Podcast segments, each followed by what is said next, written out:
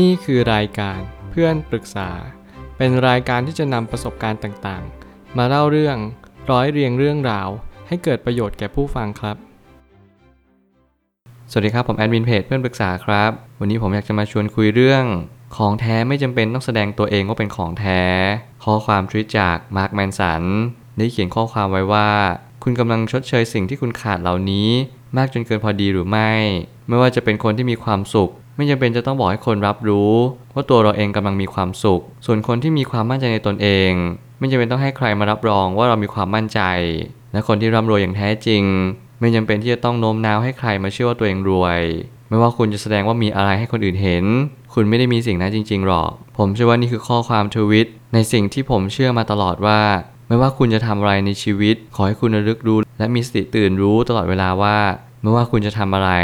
ทุกๆอิริยาบถทุก ๆ การกระทำทุก ๆ วิถีทางที่คุณเลือกเดินไป นั่นแหละจะเป็นสิ่งที่กำหนดชีวิตของคุณ บางครั้งเราเข้าสังคมเนี่ยแน่นอนว่าสังคมที่อยู่สูงมาก ก็มักจะมีการฉาบทาของภาพลักษณ์อยู่มากมาย ไม่ว่าคุณจะต้องแต่งตัวดูดี วางตัวดูดีทุกอย่างต้องดูดีไปหมด กับการถ้าเกิดสมมติเราอยู่สังคมที่ค่อนข้างที่จะระดับล่างสักนิดหนึ่งเราจะรู้ได้เลยว่า เราอาจจะไม่ต้องวางตัวอะไรทั้งนั้น การวางตัวนี่แหละอาจจะเป็นสิ่งที่ทำให้เราดูเงอะงะ แล้วก็เคอะเขินกันไป หน้าที่เราก็คือบางครั้งต้องหาตัวเองให้เจอว่าเราชอบแบบไหน ผมเชื่อว่ามันไม่มีสิ่งที่ผิดหรือถูกในสังคม การให้เราแสดงตัวเองก็เป็นของแท้ แต่จริงๆ แล้วในลึกๆ เนี่ยที่เรารู้สึกกับตัวเองก็คือ เราอาจจะไม่ใช่ของแท้จริงๆ ก็ได้ นี่อาจจะเป็นความรู้สึกจริง ๆ ที่เราทุกคนในสังคมเนี่ยกำลังแสดงออกบางสิ่ง ให้เราทุกคนในสังคมได้รับรู้ว่า เรานั่นแหละที่ ต้องปรับปรุงตัวเอง ที่เราต้องเพิ่มความมั่นใจ เพิ่มศักยภาพของตัวเองให้สูง แล้วเราก็จะมีความภูมิใจในตัวเองที่เรามีแบบนี้ ผมไม่ตั้งคำถามขึ้นมาว่า ยิ่งเราแซงทำเป็นมี เราจะยิ่งรู้สึกว่าเราไม่มีมากเท่านั้น การสร้างภาพให้คนอื่นเห็น ไม่เท่ากับการที่เราได้ครอบครองสิ่งเหล่านั้นผมว่านี่คือจิตวิทยาง่าย ๆ ที่ทำให้เราได้รู้จักผู้คนมากมายในสังคมนั่นคือการที่เรารู้จักตัวเอง เมื่อไหร่ก็ตามที่เรารู้จักตัวเองปุ๊บ เราก็จะรู้ว่าสิ่งที่เราสร้างให้ว่ามีเนี่ยมันเหมือนกับว่าเราไม่มีสิ่งนั้นจริง ๆ หรือเปล่า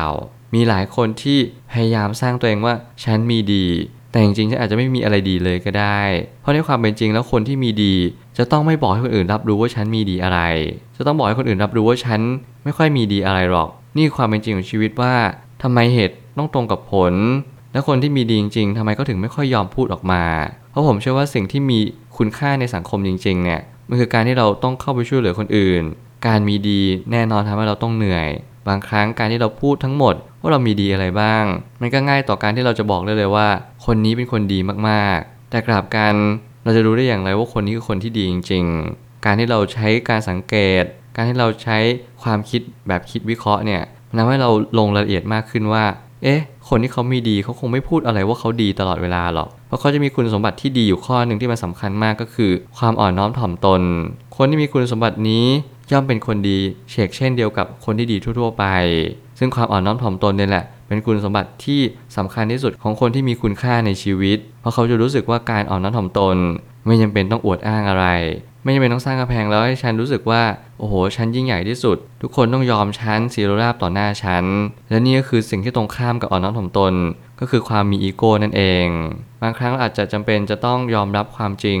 อยู่ข้อหนึ่งว่าเราไม่สามารถมีทุกอย่างได้ แต่แน่นอนเราก็ไม่ได้เสียอะไรไปสักอย่างเดียวเหมือนกัน เมื่อบางครั้งเนี่ยเราไม่สามารถที่จะรักษาตัวตนจากสิ่งที่เราเป็นได้ บางครั้งมีคนหวงแหน ตัวตนของเราอย่างแท้จริง ต้องบอกให้ทุกคนรับรู้ว่าฉันกำลังมีความสุขนะ ฉันกำลังยิ้มแย้มแจ่มใส ภายในจิตใจฉันไม่เคยมีปัญหาอะไรเลย ไม่เคยมีใครมารบกวนชีวิตฉัน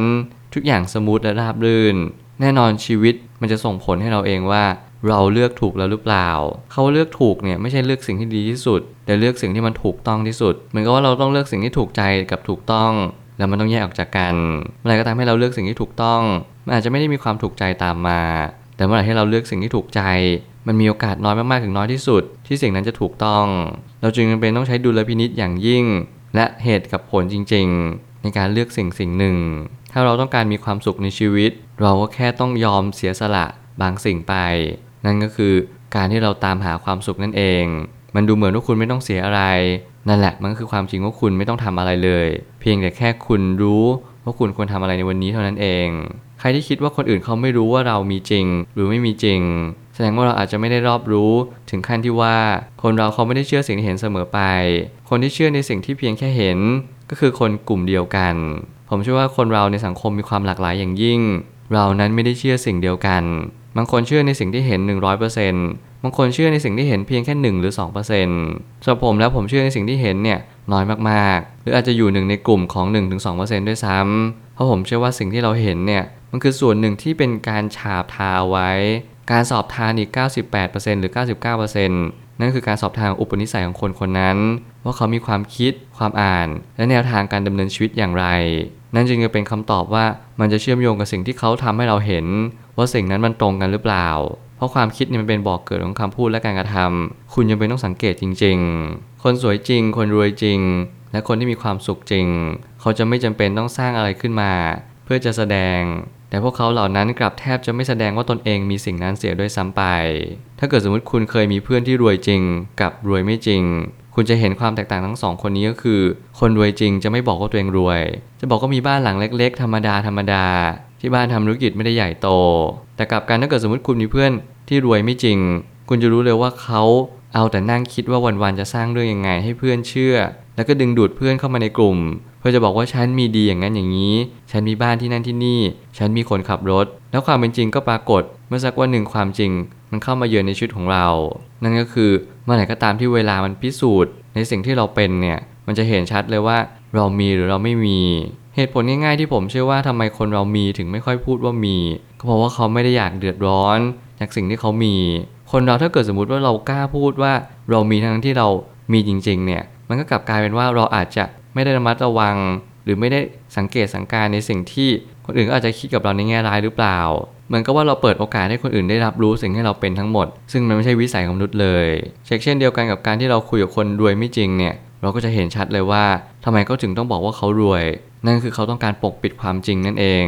มนุษย์นั้นมีวิสัยที่ปกปิดความจริงอยู่แล้ว นั่นคือพื้นฐานจิตใจมนุษย์ที่มีความเถนตรงกับความรู้สึกตัวเอง เถนตรงในความหมายไม่ใช่พูดตามสิ่งที่คิด แต่พูดตรงข้ามกับสิ่งที่คิดเสมอ เมื่อไหร่ก็ตามที่เรามีความคิดแบบนี้และเข้าใจแบบนี้เราจะรู้ได้ว่า คนที่พูดตรงกับความคิดในหาได้ยาก เราจึงต้องสังเกตกันไปเรื่อยๆ แล้วเราก็จะมีประสบการณ์ด้านมนุษยสัมพันธ์มากยิ่งขึ้น สุดท้ายนี้ คนเรายิ่งถ่อมตน ยิ่งไม่แสดงออก คนกลับอยากรู้จักมากขึ้น แต่กลับการอะไรที่เราอยากให้คนอื่นรับรู้ ผู้คนนั้นกลับไม่ได้อยากรู้ เพราะเพชรในตมไม่จะเป็นจะต้องบอกว่าตัวเองเป็นเพชรแน่นอนว่าเพชรก็คือเพชรและเพชรมันมีความหมาย และมีคุณค่าจริงๆแต่การนั้นเพชรก็ไม่ได้สามารถที่จะซื้อขายในยามวิกฤตได้มากเท่าไหร่ เพราะว่าเพชรไม่สามารถที่จะรักษามูลค่าในตัวเองได้ เพชรนั้นถูกหล่อหลอมและถูกสร้างขึ้นมา จากคนกลุ่มหนึ่งเช่นเช่นเดียวกันกับชีวิตมนุษย์ที่มนุษย์ก็ต้องถูกสร้างขึ้นมา มนุษย์ไม่สามารถมีคุณค่าได้ด้วยตัวเอง คุณค่าเหล่านั้นมันคือการบ่มเพาะตัวเอง การอดทนอดกลั้น การมีคุณสมบัติมากมายที่หลอมรวมว่า คุณจะต้องเป็นเพชรนะ แล้วคุณก็จึงเป็นเพชร ความเชื่อว่าฉันเป็นเพชร การอยากได้อยากมีอยากเป็น ว่าฉันเป็นเพชรนั้น ไม่ใช่ฐานะที่พึงจะทำได้ คุณจะต้องยอมรับความจริงอยู่ข้อหนึ่งว่า การที่เราเป็นคนชนชั้นสูง ไม่ใช่เพียงแค่ว่าเราอยู่ลิฟที่สูงกว่าคนอื่น แต่เราจำเป็นที่จะต้องช่วยเหลือคนอื่นให้มากขึ้นตาม ไม่ใช่ว่าเรามัวแต่ไว้นั่งคุ้นคิดว่าเราจะเป็นอย่างไรแต่ต้องคิดว่าคนอื่นเขาจะเป็นอย่างไรตามมาด้วยเช่นกัน นี่คือคุณสมบัติของ ผู้คนที่มีของแท้ในตัวเอง นั่นคือจิตวิญญาณของผู้ให้ จิตวิญญาณของความเป็นคนดี และจิตวิญญาณของผู้มีคุณธรรม สิ่งเหล่านี้จะประกอบเข้าด้วยกัน ถ้าเรามีความตั้งใจจริง